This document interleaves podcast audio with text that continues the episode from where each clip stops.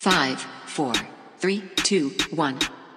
Welcome to Monday Morning Masters Mind with Dr. Jean Herndon, your success mentor.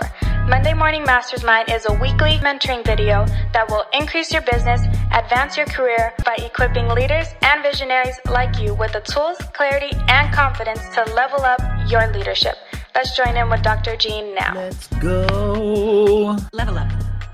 You ever had a situation where people, you work with them as a client, you give them everything they ask, you give them the quotes, you do all the paperwork, you get everything over to them, and then things go silent. There's nothing more frustrating than wondering what in the world is going on. They're all hot and heavy, and then all of a sudden the trail goes completely cold. Well, I want to give you four reasons why people don't buy. And then what I want to do is help you to understand how to overcome these things. So the first thing is they truly don't need what you sell. One of the old school sales tactics is to say, sell me this pen in an interview. The trick is that people are waiting to see how you're going to handle that because it isn't start telling people the features of the pen, what color ink it is, all that kind of stuff. The first question has to be, why do you need a pen?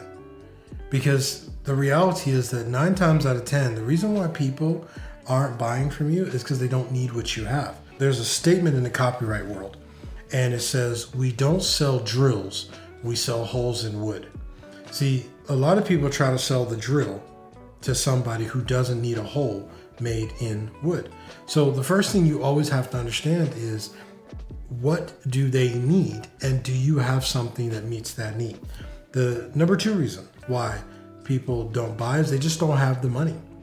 And usually they'll give you excuses like, uh, I need to talk to my spouse. And let me tell you something when people tell you they need to talk to their spouse, that's typically a lie.